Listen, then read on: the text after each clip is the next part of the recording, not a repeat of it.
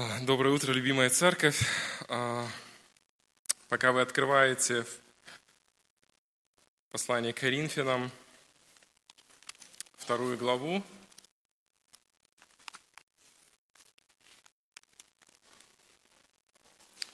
хочу сказать, что а, на этой неделе довольно так много переживал о том, чтобы у нас было понимание мышления апостола Павла.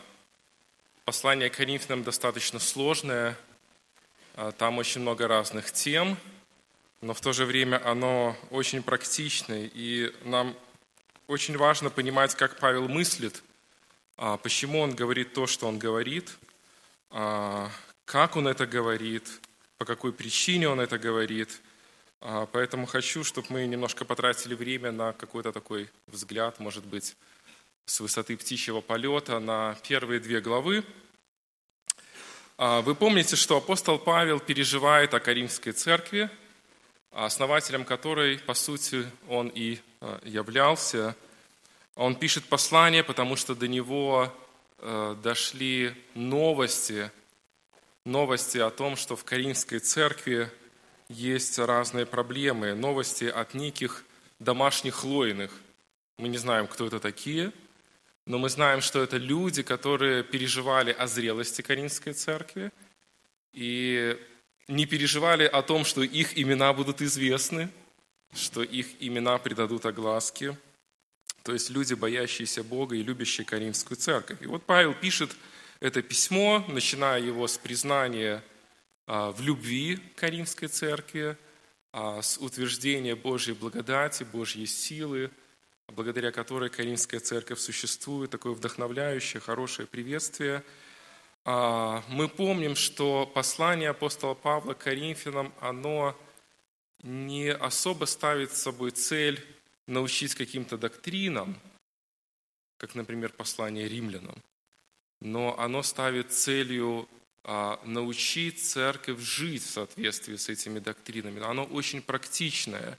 И Павел это делает на примере тех же проблем Каримской церкви. Поэтому для нас это послание особенно драгоценно. Несмотря на то, что без доктрин благочестивой жизни быть не может, и поэтому мы видим очень много доктрины а, э, в послании Коринфянам, тем не менее, одна из основных целей – это практика, практика христианской жизни или то, каким образом эти доктрины могут а, в нашей жизни определять благочестие. Он видит, что церковь переживает разделение, то есть в церкви не было единства, а, и Павел обозначает, что это происходит по причине того, что Каринская церковь увлеклась человеческими авторитетами, то есть вместо того, чтобы быть увлеченным Христом, церковь была увлечена людьми, в том числе и апостолом Павлом. И это неверное было их понимание, это была их ошибка. Более того, апостол Павел говорит о том, что церковь увлечена мирской философией, мирским суждением, мирским взглядом на мир. А Каримская церковь смотрела на отношения друг с другом, э, как мы видим дальше из послания, на отношения в браке, супружество, развод, семья, отношение к воскресению – отношение к дарам Святого Духа и многие-многие другие темы, которые Павел открывает в этом послании, они были извращены, искажены коринфянами по причине того, что мирской взгляд на эти вещи преобладал в их сердце. И Павел а, с этими вопросами хочет разобраться, хочет помочь им жить верной жизнью. И по сути он показывает им два пути. Первый путь, о котором Павел говорит, это путь мирской, и второй путь, о котором Павел говорит, это путь Божий. Из самой первой главы мы видим вот этот контраст, который апостол Павел пытается показать Коринфской э, церкви, вот эти два пути. А, Павел оперирует интересным словосочетанием а, «Божья мудрость» и сопоставляет это словосочетание а, с другим словом «человеческая мудрость» и противопоставляет эти два понятия. Что же есть Божья мудрость, о которой говорит Павел? Кстати, в первой главе словосочетание «Божья мудрость» или «мудрость» 15 а, раз используется. Очень-очень много. То есть это основной акцент, о чем говорит апостол Павел на протяжении этого текста. И Павел сам же и объясняет. Например, в первой главе, 18 стихе а, Павел говорит, что слово о Христе или более широко Евангелие является Божьей мудростью. Это то, что есть мудрость. И проповедуем Христа распятого, говорит апостол Павел в 1 главе 23 стихе. То есть Божья мудрость – это весть о Христе. Когда вы слышите Божью мудрость в первой главе, вы сразу должны понимать, что это либо Евангелие, либо Христос, что есть центр Евангелия, либо все Писание, о котором мы будем говорить сегодня с вами дальше. То есть Божья мудрость – это истина. Это истина, это Писание, это Библия, это Евангелие, это Христос. Вот что есть Божья мудрость, которой пренебрегала Каримская церковь, увлекаясь разной мудростью человеческой. Далее Павел говорит о том, что евреи отвергли Божью мудрость, они искали чудес, они искали доказательств. А он также говорит о том, что язычники отвергли Божью мудрость, потому что они ее мерили собственным мышлением, то есть свой мозг они ставили выше Божьего мозга. И примерно так рассуждали. Если для меня это кажется логичным, если для меня это кажется разумным, то я тебе верю. Если для меня это кажется абсурдным или нелогичным, а именно таким выглядела смерть Христа на кресте, в которой явилась сила, поэтому язычники не приняли Христа, об этом Павел говорит. Он также, кстати, говорит, помните, Деяние, 17 глава, а, в том самом знаменитом месте на Марсовом поле в соседнем городе с Коринфом, Афинами, Павел говорит а, с интеллектуальной элитой тогдашнего греческого мира, потому что Афины были центром греческой философии, и их отношение, их мудрость Павел там называет в Деянии в 17 главе «времена неведения». Помните этот текст? «И так, оставляя времена неведения, Бог повелевает всем покаяться, то есть Павел слушает самых интеллектуальных людей на планете Земля, если можно так выразиться, тогдашнего мира, и видя их жизнь, их философию, их мышление, их рассуждения, которые невероятно умные, которых до сих пор мы изучаем в университетах, и он говорит, что это все время неведения. Что такое неведение? Неведение – это незнание. То есть мирская философия в своих лучших проявлениях для апостола Павла – это абсолютное незнание. Это то, как апостол Павел оценивает а, мирское мышление, которым были захвачены коринфяне. далее Павел приводит Коринфян к осознанию того, что некоторые люди Божьей благодатью, несмотря на все это, были спасены – приняли истину и поверили. Это 21 стих 1 главы. Благоугодно было Богу юродством проповеди спасти верующих, спасти тех, кто поверил. И, конечно, слушая апостола Павла, следя за его мышлением, за его логикой, коринфяне должны были понять, что есть вот эти два пути. Есть путь мирской философии, мирское мышление, которое выливается в определенные поступки и образ жизни – и в огромное количество проблем, как мы видим в Каринской церкви. И есть Божий путь, Божья философия, Божье мышление, которое приводит к истинному поклонению, которого не доставало в Каринской церкви. И, конечно же, коринфяне, которые слушали апостола Павла, вот в этих двух ключевых моментах, они должны были задаться вопросом, что же нам делать? Как нам понимать, видеть и какие практические шаги? И Павел дает два ответа. Первый ответ он дает в собственном примере. Это начало второй главы. Он говорит, помните, я пришел к вам как не знающий ничего, кроме Христа и притом распятого. То есть Павел своим собственным примером показывает им, что он отверг человеческую мудрость, которой, кстати, у Павла было очень много. Он получил выдающееся образование. Он имел невероятные знания. Но он пришел к Коринфянам, когда еще там церкви не было – и сказал, я пришел как не знающий ничего. Я с вами не состязался интеллектуально. Я никого не убеждал. Я никого не превозносил и сам не превозносился. Я не пытался мозгами заставить вас слушать меня. Я просто знал Христа распятого, то есть я принес к вам Евангелие, которое уродство для неверующих, как Павел говорил перед этим, но спасение для верующих. То есть первое э, как Павел отвечает Коринфянам на вопрос, что же им делать, это его собственный пример. Это его собственный пример. И второе, э, то, что Павел призывает, это призывает идти Божьей мудростью, то есть истиной Писания, которое, как Слава говорил в прошлый раз, есть тайна, которую невозможно понять человеческим умом. Это была тема прошлой проповеди, прошлого воскресенья.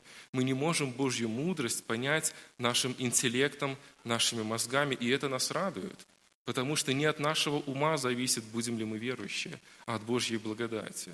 Поэтому коринфяне должны были отвергнуть человеческое мышление, человеческую философию и прилипнуть к истине Божьего мышления, к Евангелию и ко Христу. И это то, к чему призывал апостол Павел. И теперь Павел рассказывает о том, как Божья мудрость вливается в сердце верующего человека, как она практически осуществляется в жизни верующего человека. И поэтому сегодня мы говорим о силе и роли Духа Святого в нашей жизни. Потому что с 10 стиха именно об этом апостол Павел говорит. Он говорит о силе Святого Духа и о Божьем Слове, которое дано нам Духом Святым. Это тема сегодняшнего текста – с 10 стиха 2 главы по 16, последний стих 2 главы. То есть, каким образом мы можем следовать Божьей мудрости, каким образом мы можем следовать Божьей истине, отвергая человеческое мышление, человеческую философию. И именно ответ на этот вопрос мы сегодня будем видеть а, через слова апостола Павла. Итак, давайте прочитаем стих 10 по 16 2 главы. «А нам Бог открыл это Духом Своим, ибо Дух все проницает и глубины Божии. Ибо кто из человеков знает, что в человеке, кроме Духа человеческого, живущего в нем, так и Божьего никто не знает, кроме Духа Божьего. Но мы приняли не Духа мира сего, а Духа от Бога, дабы знать дарованное нам от Бога что и возвещаем не от человеческой мудрости изученными словами, но изученными от Духа Святого, соображая духовное с духовным. Душевный человек не принимает того, что от Духа Божьего, потому что он почитает это безумием и не может разуметь, потому что об этом надобно судить духовно. Но духовный судит обо всем, и о нем судить никто не может. Ибо кто познал ум Господен? Чтобы мог судить его, а мы имеем ум Христов. Вступает на сцену рассуждения апостола Павла о Божьей истине или о Божьей мудрости Святой Дух. И это, это потрясающая картина на самом деле. Потому что, говоря о спасении, говоря о Евангелии, а через первую и вторую главу послания Коринфянам мы видим, как работает и участвует в нашем спасении все три лица Троицы. А, и мы это очень ярко видим, потому что видим, что без а, Божьего предведения, без Божьей избирающей благодати мы бы никогда не были спасены. Без любви Иисуса Христа и Его жертвы – мы не были бы никогда спасены. Без действия Духа Святого, убеждающего, обличающего и возрождающего, мы бы не были никогда спасены. Все три личности Божьего естества, Троицы, участвуют в спасении а, человека. И это очень ярко видно из нашего с вами текста. Павел начинает говорить о проблеме, сопоставляя мирской взгляд с Божьим взглядом и приходит к объяснению превосходства Божьего взгляда над мирской мудростью. И теперь говорит о том, как эта Божья мудрость практически работает в жизни человека, а именно через силу, роль и действие Духа Святого в жизни каждого верующего человека. Давайте посмотрим на четыре аспекта служения Духа Святого в нас. О них очень четко и ясно говорит апостол Павел. Четыре аспекта служения Духа в нас. Первое о чем говорит Павел, это то, что Дух знает Бога. Святой Дух знает Бога. Это немного странное изречение, потому что Святой Дух и есть Бог. Но именно в этом и содержится ответ, потому что именно так апостол Павел и говорит. Посмотрите на 10 стих. «Ибо Дух все проницает и глубины Божии». Слово «проницает» означает исследует. Или еще один синоним – проникает. Святой Дух проникает в Божьи глубины, говорит апостол Павел. Он исследует, знает Божье естество, Божий характер, Божий план, Божье намерение. Он знает Бога в совершенстве. Святой Дух знает Бога абсолютно. Он знает Бога до каждой мельчайшей детали Его сердца, Его характера, Божьего естества и Божьей сущности. И далее Павел приводит иллюстрацию, желая очень четко объяснить Коринфянам, что это крайне важно для них понять, что Святой, Святой Дух знает Бога. И он объясняет на человеческом примере, это 11 стих, «Ибо кто из человеков знает, что в человеке, кроме Духа человеческого, живущего в нем? Так и Божьего никто не знает, кроме Духа Божьего». Апостол Павел объясняет нам на нашем же примере, что мы знаем сами себя очень хорошо. А, когда муж с женой живут вместе много лет, они, казалось бы, знают друг друга очень хорошо. Они видели друг друга в разных обстоятельствах, в разных жизненных передрягах. Но часто такое возникает, когда происходит что-то экстраординарное, неожиданное, и кто-то из супругов как-то реагирует на это. И часто мы можем услышать в ответ такую фразу «Я никогда не думал, что ты на такое способен». «Я никогда не думал, что ты такое сделаешь». И это происходит постоянно, согласитесь. Мы постоянно друг друга узнаем, мы друг друга познаем, и это будет до конца нашей жизни. Или, к примеру, какой-то ваш друг, а, который был простым, немногословным, застенчивым, особо звезд с неба не хватал, как люди говорят, и вдруг он совершает какой-то героический поступок, спасает кого-то, рискуя собственной жизнью – и вы подходите, восхищаетесь, говорите, говорите, я никогда не думал, что ты на такое способен. Я никогда не представлял себя таким человеком. Настолько мужественным, настолько сильным, настолько ответственным. И это происходит все время в нашей жизни, потому что мы не знаем друг друга. Мы знаем в друг друге только то, что в нас проявляется. Но мы знаем сами себя.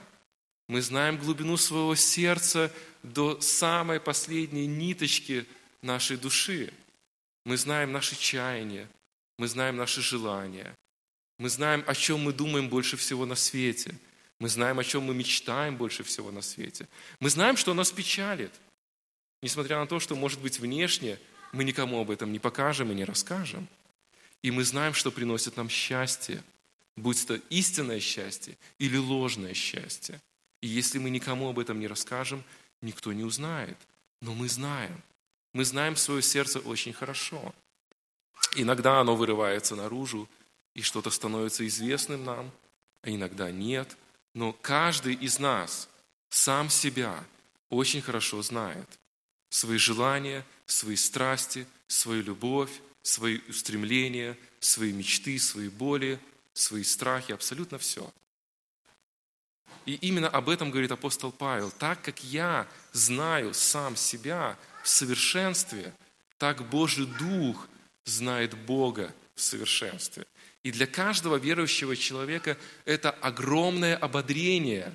Для Коринфской церкви, страдающей в грехе, это должно было стать огромным ободрением, потому что Дальше апостол Павел говорит о том, что Дух Святой, вот этот Дух, который знает Бога в совершенстве, он живет в сердце верующего человека. Представляете, насколько невероятно важные знания для нашей жизни, для нашей святости, для нашей радости у нас есть в, нашей, в нашем сердце в роли Духа Святого. Поэтому именно с этого апостол Павел начинает, что Дух Святой знает Бога. Второе, о чем говорит Павел – он говорит о том, что Дух пребывает в верующих. Посмотрите на 12 стих, именно об этом он говорит. «Но мы приняли не Духа мира этого, а Духа от Бога, чтобы знать дарованное нам от Бога». Павел напоминает, что верующие, те, кто действительно являются верующими, они приняли Духа от Бога. Они не получили Духа от мира – Поэтому это очень странно, когда они пропитаны мирским мировоззрением, то, что принято в миру, то, что норма в миру, и говорят, это мне нравится, это я люблю, это то, как я буду жить. Нет, они приняли совсем другого духа. И мы видим по первой главе, что эти два духа, мирской и Божий дух, они конкурируют. Они в ожесточенной схватке. Потому что то, что в миру, оно ненавидит Божье, считая это безумием, Павел говорит, юродством. Вот как мир видит Бога, юродством. И то, что Божья мудрость, она совершенная и превосходная, об этом мы говорили очень много. Поэтому Дух Божий, Он пребывает в верующих людях. Мы приняли Духа Божьего, мы не приняли Духа мира. И это было обличение для Коринфской церкви, которая жила Духом мира. В тот самый момент, когда каждый человек, верующий, поверил в Иисуса Христа как своего личного Спасителя – в его сердце вселился Божий Дух. В его сердце вселился Дух Святой. Как часто вы думаете об этом? Как часто вы размышляете о том, что Божий Дух живет в вашем сердце? Но это то, что напоминает апостол Павел Коринфской церкви для того, чтобы дать им силы побороть их грех, побороть их мирское мировоззрение, в котором они жили. И Павел объясняет, для чего Дух Святой живет в нашем сердце. Это вторая часть стиха. «Дабы знать дарованное нам от Бога, чтобы мы посредством Духа Святого знали, чего хочет от нас Бог, чтобы знать дарованное, даденное, данное нам от Бога. То есть Дух Святой – проводник Божьего характера, Божьего сердца, Божьих планов и устремлений относительно моей души и моей жизни. И Он живет в сердце каждого верующего, чтобы дать верующему совершенное понимание Бога и Божьей воли в жизни этого верующего человека. Вот для чего Дух Святой живет в сердце верующего. Павел продолжает об этом говорить, кстати, на протяжении всего послания, потому что это крайне важно для борьбы с грехом. Например, 1 Коринфянам 6 глава, 19-20 стихи, Павел ясно говорит, «Не знаете ли, что тела ваши суть храм живущего в вас Святого Духа, которого имеете вы от Бога, и вы не свои, ибо вы куплены дорогой ценой, поэтому прославляйте Бога в телах ваших и в душах ваших, и в телах ваших, и в душах ваших мы должны прославлять Бога, который суть Божьи, потому что эти тела и наши души принадлежат Богу. Это шестая глава, и Павел опять а, возвращается к тому, о чем мы сегодня с вами говорим в нашем тексте. Почему так важно было Коринфянам слышать, что каждый верующий человек имеет в сердце своем а, Святого Духа? Когда мы посмотрим на некоторые тексты, говорящие о Святом Духе в посланиях, мы видим почему – Например, посмотрите, 1 Коринфянам 12 глава 13 стих, апостол Павел говорит, «Одним духом мы крестились в одно тело». То есть, когда коринфяне начинают думать, ага, в сердце каждого верующего живет Святой Дух, они задаются вопросом, для чего? Павел отвечает общее, для того, чтобы мы знали, что Божье для нас, а, какие планы у Бога для нас. Да? Но другие тексты, говорящие о Святом Духе помогают нам понять, что это за планы. Например, вот это 1 Коринфян 12 глава, «Одним духом крестились в одно тело». Единство в церкви, оно производится тогда, когда вы слушаете Духа Святого, а не Духа мира. Иоанна 14 глава 16 стих, Иисус, оставляя своих учеников, остающихся наедине с этим коварным, злым, греховным миром, который ополчится на них – следующую секунду Иисус оставляет вот такую надежду. Он говорит, и дам, и даст, то есть Отец даст вам утешителя и прибудет с вами. Дух Святой утешает нас тогда, когда нам тяжело, когда мы поражены, когда вокруг нас тучи сгустились, когда обстоятельства неблагоприятные. И мы должны понимать, что это реальное действие Святого Духа в жизни верующего человека. Третий текст, 2 Тимофею 1.7. 1.7. Ибо дал нам Бог духа не боязни, но силы, любви и целомудрия. Дух Святой помогает нам иметь достаточно силы для борьбы в наших обстоятельствах. Он помогает нам побороться со страхом в наших обстоятельствах.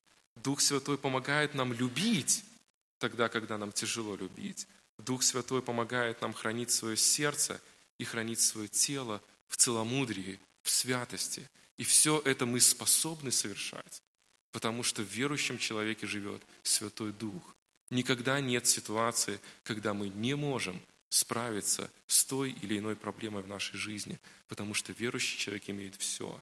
Это лишь несколько текстов, их намного больше, но суть их сводится к одному. Дух Святой помогает жить благочестивой жизнью каждому верующему человеку, если верующий человек подчинен этому Святому Духу. Итак, мы говорили о том, что Дух Святой знает Бога в совершенстве – мы говорили о том, что Дух Святой пребывает в сердце каждого верующего человека. Это сверхъестественно, непонятно, потому что у нас нет опыта, каким образом это можно проверить, но у нас есть суть и понимание того, как это происходит. И именно об этом мы только что говорили. Третье. Дух Святой не просто находится в нашей душе, в нашем сердце, а Он учит нас. Это третий пункт. Дух Святой учит нас. И об этом Павел говорит в следующем стихе. Павел, заметьте, очень последовательный.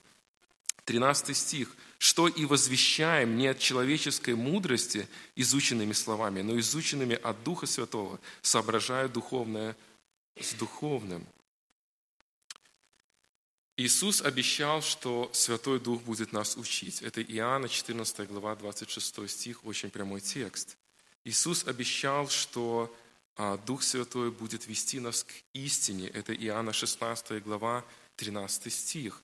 И апостол Павел подтверждает эти слова, говоря о том, что Дух Святой учит нас. И очень важно видеть, что Павел говорит о методе, каким образом Дух Святой учит верующего человека, находясь в его сердце. Потому что некоторые церкви, в том числе евангельские церкви, искусились на ложное понимание методов или проявлений Святого Духа, которые они практикуют, и думая, что именно ими они имеют Святого Духа, обогащаются им и проявляют жизнь, роль Святого Духа в их собственной жизни. А именно, что за метод, которым Святой Дух учит нас, будучи в нашем сердце.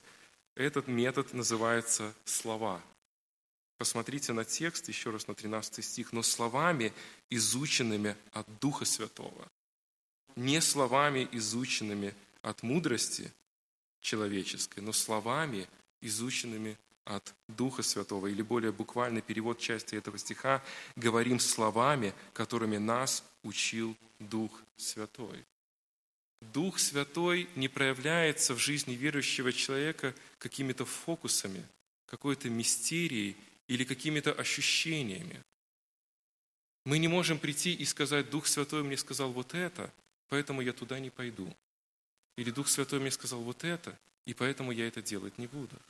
Апостол Павел ясно говорит, что Дух Святой проявляется в жизни верующего человека посредством конкретных, ясных слов, определенных слов.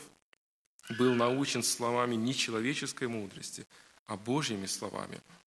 Когда я читал очень много разных а, комментариев на этот текст, я увидел, что а, практически все братья, знающие оригинальный текст и очень досконально и скрупулезно изучающие каждое слово в этом стихе, сводятся к мнению, что когда апостол Павел в этом тексте говорит «мы» или использует какое-то местоимение «мы», «нас», он имеет в виду апостолов он имеет в виду апостолов. То есть, другими словами, если это верное суждение, а, то суть заключается в следующем.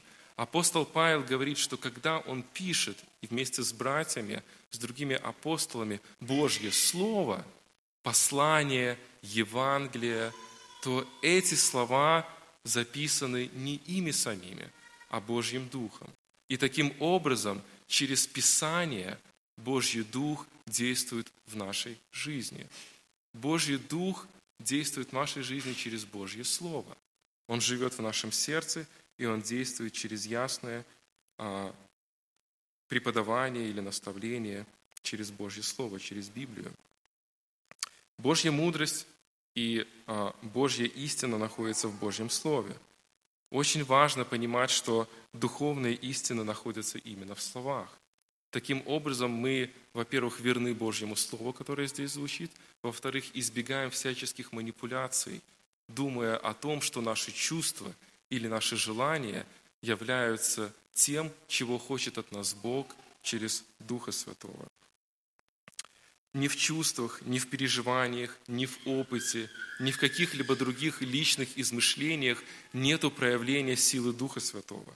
Она проявляется не в авторитете каких-то философий, а она проявляется в силе Духа Святого через ясные, конкретные слова. Именно об этом говорит апостол Павел. Другими словами, в Библии мы видим намного больше, чем просто богодухновенные мысли – в Библии мы видим богодухновенные слова. Дух не только вдохновил авторов Писания верно написать Библию, он вдохновляет каждого верующего человека сегодня верно понимать Библию. И это для нас огромная радость, и это то, к чему приводит апостол Павел. Он говорит, что Дух Святой учит, учит через Божье Слово, которое он продиктовал – которое ясное, которое от Бога, и Он учит сегодня в сердце каждого верующего из Церкви Воскресения или каждого верующего на земле понимать эти слова правильно. Вот в чем заключается роль Святого Духа в нашей жизни. Поэтому, когда я становлюсь перед проблемой, что мне делать, или кто-то вокруг как-то поступает, и я не могу понять, Божье это или не Божье, у меня один выход. Я открываю Божье Слово, читаю его, молюсь, и становлюсь открытым к роли и силе Духа Святого, который будет меня учить, который будет меня убеждать, который будет мне объяснять, который будет давать мне все необходимое для того, чтобы я понимал это Божье Слово верным образом. Это как раз то, о чем говорит апостол Павел. Четвертое. Дух делает верующих зрелыми. Через этот весь процесс, когда мы понимаем, что Дух Божий – знает Бога, когда мы понимаем, что Дух Божий в сердце каждого верующего, когда мы понимаем, что Дух Божий учит каждого верующего через понимание Божьего Слова, через понимание Библии, через понимание истины. Четвертое, о чем Павел говорит, это 14 и 16 стихи. Дух делает верующих зрелыми. Дух делает верующих зрелыми. Душевный человек не принимает того, что от Духа Божьего, потому что он почитает это безумием и не может разуметь, потому что об этом надо судить духовно. Но духовно судит о всем, а о нем судить никто не может. Ибо кто познал ум Господен, чтобы мог судить его? А мы имеем ум Христов. Посмотрите на эти несколько стихов, и мы здесь видим яркое противопоставление. Спасенный человек, который называется духовным, потому что в нем живет Дух Святой, поэтому он называется духовным, и неспасенный человек, который называется душевным, потому что в нем нету Духа Святого. Опять, очень яркое понимание и повторение того, что верующий от неверующего отличается тем, что в верующем Дух Святой живет, в неверующем не живет Святой Дух. Кстати, Павел а, в третьей главе будет говорить о третьем типе людей. Это плотской а, человек, как он его называет. Это верующий человек, в котором живет Дух Святой, но который не послушен Духу Святому. Плотской. Это то, в чем обвиняет апостол Павел Коринфскую церковь. То есть то, что в нас живет Дух Святой, еще автоматически не означает, что мы Ему повинуемся, мы Ему следуем и живем благочестивой жизнью. Но тем не менее, в этом стихе Павел говорит, что неверующий не может разуметь, потому что для этого нужен Дух – и это очень ясно и ярко видно в нашей жизни. Если вы когда-либо благовествовали неверующему человеку, то вы видите, насколько он не способен адекватно понимать, какое бы у него ни было образование, или опыт, или уровень интеллекта. Он не может понимать истину, потому что он душевный, если Бог не откроет его сердце к пониманию и принятию истины. У него нет духа.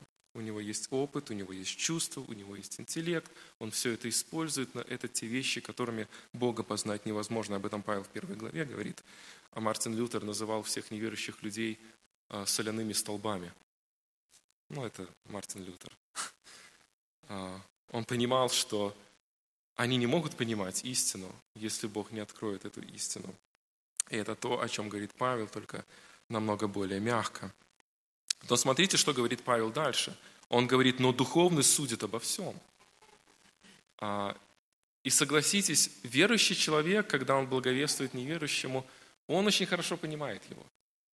Не знаю, думали ли вы когда-либо об этом или нет, но вы всегда, если вы верующий человек, всегда легко будете понимать мышление и суждение неверующих людей. Вы всегда легко будете понимать, почему они думают так, как думают. Вы всегда будете понимать их логику. Вы всегда будете понимать, почему они уворачиваются изо всех сил, когда вы начинаете говорить не об общем грехопадении или об общей греховности, а о его личной греховности, которая ведет его в ад. Вы легко понимаете, что он будет делать дальше. Каждый шаг неверующего человека, отвергающего истину, мы можем предвидеть и предсказать. И именно об этом апостол Павел говорит. Духовный человек судит обо всем. Он может понимать картину мира. Верно, он может понимать, почему происходит то, что происходит. Он может понимать, почему мир катится туда, куда он катится. Потому что духовный человек смотрит на все Божьими глазами. А Бог понимает картину мира. Он держит ее в своих, на своих глазах, он держит ее под своим контролем. И именно такими являются верующие люди – когда вы поверили в жертву Христа, Дух Святой вселился в ваше сердце, вы стали духовным, и затем вы должны расти, должны производить какой-то плод, потому что Дух Святой учит вас. Он объясняет вам истину, объясняет Божий план, Божий характер. И шаг за шагом больше и больше, понимая вокруг мир, так как его понимает Бог, мы больше понимаем Бога, мы становимся более зрелыми, потому что смотрим на все Божьими глазами, и этому учит верующего Дух Святой через Его истину, через Его Слово. Но духовный судит обо всем, а о нем судить никто не может. Неспасенный человек не понимает христианина. Я недавно имел очень яркий опыт того, как я рассказывал неверующему человеку о Евангелии, и для него это был просто взрыв, очень сильный взрыв, непонимание, ожесточение, непризнание – вот действительно, как апостол Павел говорит, смотрят они на нас и видят нас какими-то уродствами, которые говорят абсурдные, абсолютно нелогичные вещи, которые не хотят люди принимать, если Бог не сокрушит их сердце. И это действительно так, и об этом апостол Павел говорит. Духовный человек судит обо всем духовно, а о нем судить никто не может, то есть неверующие люди не могут. И дело совершенно не в том, что неверующие люди не видят наш грех и не могут обличить нас же в нашем грехе. Кстати, они чаще всего так и делают. Когда вы говорите неверующему о его греховности, он обязательно найдет вашу греховность и будет оправдываться ей. Но это совершенно не означает, что они понимают глубину и греховности, и благодати, и Божьего спасения, Божьей истины, и то, по какой причине мы являемся верующими, несмотря на то, что мы грешники, как они. Они этого не могут понять без действия Духа Святого, который возрождает их, либо не возрождает. Поэтому самый эрудированный, знающий интеллектуал мира, видящий нас и знающий нашу жизнь, никогда не сможет переубедить верующего человека в истине, потому что мы знаем эту истину не логикой, не убежденностью собственной, не философией, а посредством заботы, влияния, наставления и убеждения самим Богом, то есть Святым Духом, который знает Бога в совершенстве и знает, как совершенно нам о Боге рассказать и научить. Итак, мы говорили о нескольких вещах, о которых апостол Павел говорит Каримской церкви – это четыре аспекта служения Духа Святого в сердце каждого верующего человека. И первое, Дух Святой знает Бога в совершенстве. Дух Святой живет в сердце каждого верующего человека. Дух Святой совершает свою работу, свой труд, а, и Дух Святой делает нас, верующих, зрелыми людьми. Это то, что должны были знать коринфяне, вооружившись на борьбу с собственным грехом – у них есть все, что им нужно, если они верующие люди, для того, чтобы победить их грех. У них нет ситуации, когда они беспомощны, беззащитны, неспособны, не знающие, обмануты, и от них ничего не зависит. Это ложь, сатанинская ложь. Каждый верующий человек имеет достаточно силы, достаточно познания, достаточно убежденности, достаточно веры для того, чтобы победить ту ситуацию, в которой он оказывается. И это Божья подготовка через апостола Павла перед тем, как апостол Павел, извините за это слово, будет устраивать разнос Каримской церкви. Мы знаем это послание, апостол Павел будет говорить о многих сложных вопросах. И он хочет построить фундамент, именно Дух Святой. Если вы послушны Ему и следуете за Ним, Он даст вам все необходимое, чтобы победить в этой ситуации. Не обращайтесь к философии мира, не следуйте за мирскими убеждениями, не, не прилепляйтесь даже, даже к хорошим мирским представлениям о жизни, потому что в конечном итоге они приведут к краху. В первой главе написано, что мирское мировоззрение Бог уничтожит. Уничтожить. А Божья мудрость, Божья истина, то есть Божье Слово, оно будет всегда. Оно Духом Святым написано, и оно Духом Святым нам объясняется, если мы его принимаем, если мы его читаем, если мы принимаем роль Духа Святого. Небольшой пример, может быть, немножко странный, но он поможет немного почувствовать нам а, горечь мирской а, философии или мирского мышления во всех сферах жизни и радость Божьего мышления. Грета Тумберг. Наверное, нет людей, которые не знают об этой бедной несчастной девочке. А, шведский подросток, которому пророчат имя одной из самых влиятельных женщин на планете Земля. А, очень харизматично, очень одаренно, а, с огромной силой и рвением борется против глобального потепления. Действительно, герой для многих. Шведы очень гордятся, что она шведка. И они очень-очень много пишут, возводят ее в ранг просто какого-то невероятно мудрого человека, за которым надо идти. Это мудрость мирская. Это философия мира. Пусть даже и хорошая. Да? Теперь посмотрите на Божью философию в контексте вопроса Греты Тумберг. Второе послание Петра, 3 глава, с 3 стиха мы прочитаем. 2 Петра, 3 глава, с 3 стиха. «Прежде всего знайте, что в последние дни явятся наглые ругатели, поступающие по собственным своим похотям, и говорящие, где обетование пришествия Его. Ибо с тех пор, как стали умирать отцы от начала творения, все остается так же. Думающие так не знают, что в начале Словом Божьим небеса и земля составлены из воды и водою, и потому тогдашний мир погиб, быв потоплен водой. А нынешние небеса и земля, сдерживаемые тем же Словом, сберегаются огню на день суда и погибели нечестивых человеков. Одно то не должно быть скрыто от вас, возлюбленные, что у Господа один день, как тысяча лет, а тысяча лет, как один день. Не медлит Господь исполнением обетования, как некоторые почитают это медлением, но долготерпит нас, не желая, чтобы кто погиб, но чтобы все пришли к покаянию. Придет же день, Господен, как вор ночью, и тогда небеса с шумом перейдут, стихии же, разгоревшись, разрушатся, земля и все дела на ней сгорят. Мирское мышление. Мы уничтожаем планету. Давайте объединимся, начнем призывать, чтобы ничего этого не делать. В наших руках все, что мы творим. Божье мышление. Мы уничтожаем планету, и это плохо, но все в руках Божьих. И земля погибнет не от озоновых дыр. Земля погибнет, когда Бог ее спалит огнем. И проблема человека заключается не в огромном количестве пластика на планете Земля. Проблема человека заключается в грехе, греховном сердце, отсутствии в покаянии и превозношении себя как человека, решающего все вопросы и определяющего, когда чему быть и когда быть какому концу.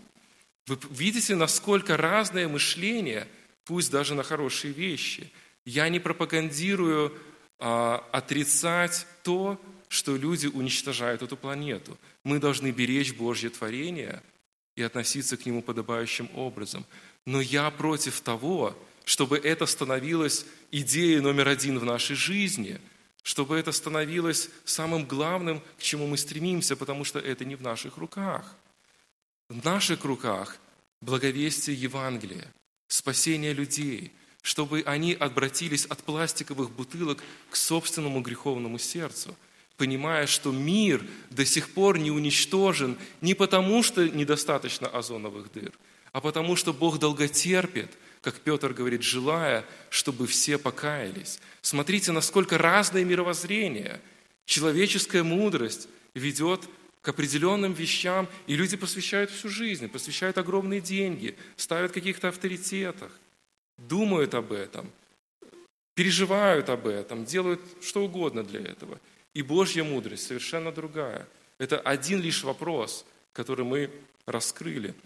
Поэтому вдохновитесь тем, что Писание дает нам все необходимое для того, чтобы наша жизнь была полна мудрости Божьей, для того, чтобы церковь не раздиралась а, разными склоками, для того, чтобы мы не находили в каких-то людях особый авторитет, для того, чтобы мы не упивались грехом, скрывая его или открывая его, для того, чтобы мы имели достаточно силы бороться с нашим грехом, поддерживать друг друга, любить друг друга и расти, видя пример того, как апостол Павел служит Коринфской церкви. Мы все имеем проблемы, и коринфяне, и мы, и каждый из нас греховен, к сожалению. Но Бог дал нам все необходимое – для того, чтобы мы побеждали грех, побеждали наши ситуации, нашу борьбу. И пусть Господь благословит нас. Скоро Новый год. Это хорошая возможность начать читать Библию заново. А, это хорошее применение. Апостол Павел приводит Коринфян к огромной ценности авторитета Писания, Божьего Слова, Божьей истины – и говорит о том, что если ты возьмешь это, эту книгу в свои руки, не будешь выпускать ее, Бог благословит тебя пониманием, благословит тебя силой, благословит тебя любовью, благословит тебя целомудрием и многими другими важными вещами в твоей жизни, чтобы следующий год мы проживали в руках с Божьим Словом и с влиянием силы Святого Духа в нас, в нашей жизни, побеждая все трудности, переживания, ведь в нас живет Святой Дух. И пусть Господь благословит нас на это. Аминь. Давайте помолимся.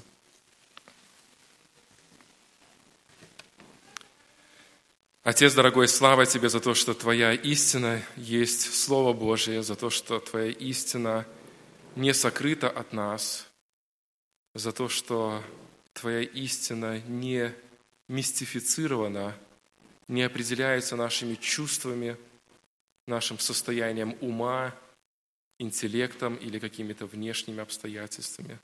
Мы так благодарим Тебя за то, что Твоя истина, она конкретна, ясна, она выражена в словах, она объясняема нам силой Духа Святого, таким же образом, как она была продиктована Духом Святым через апостола Павла и других братьев.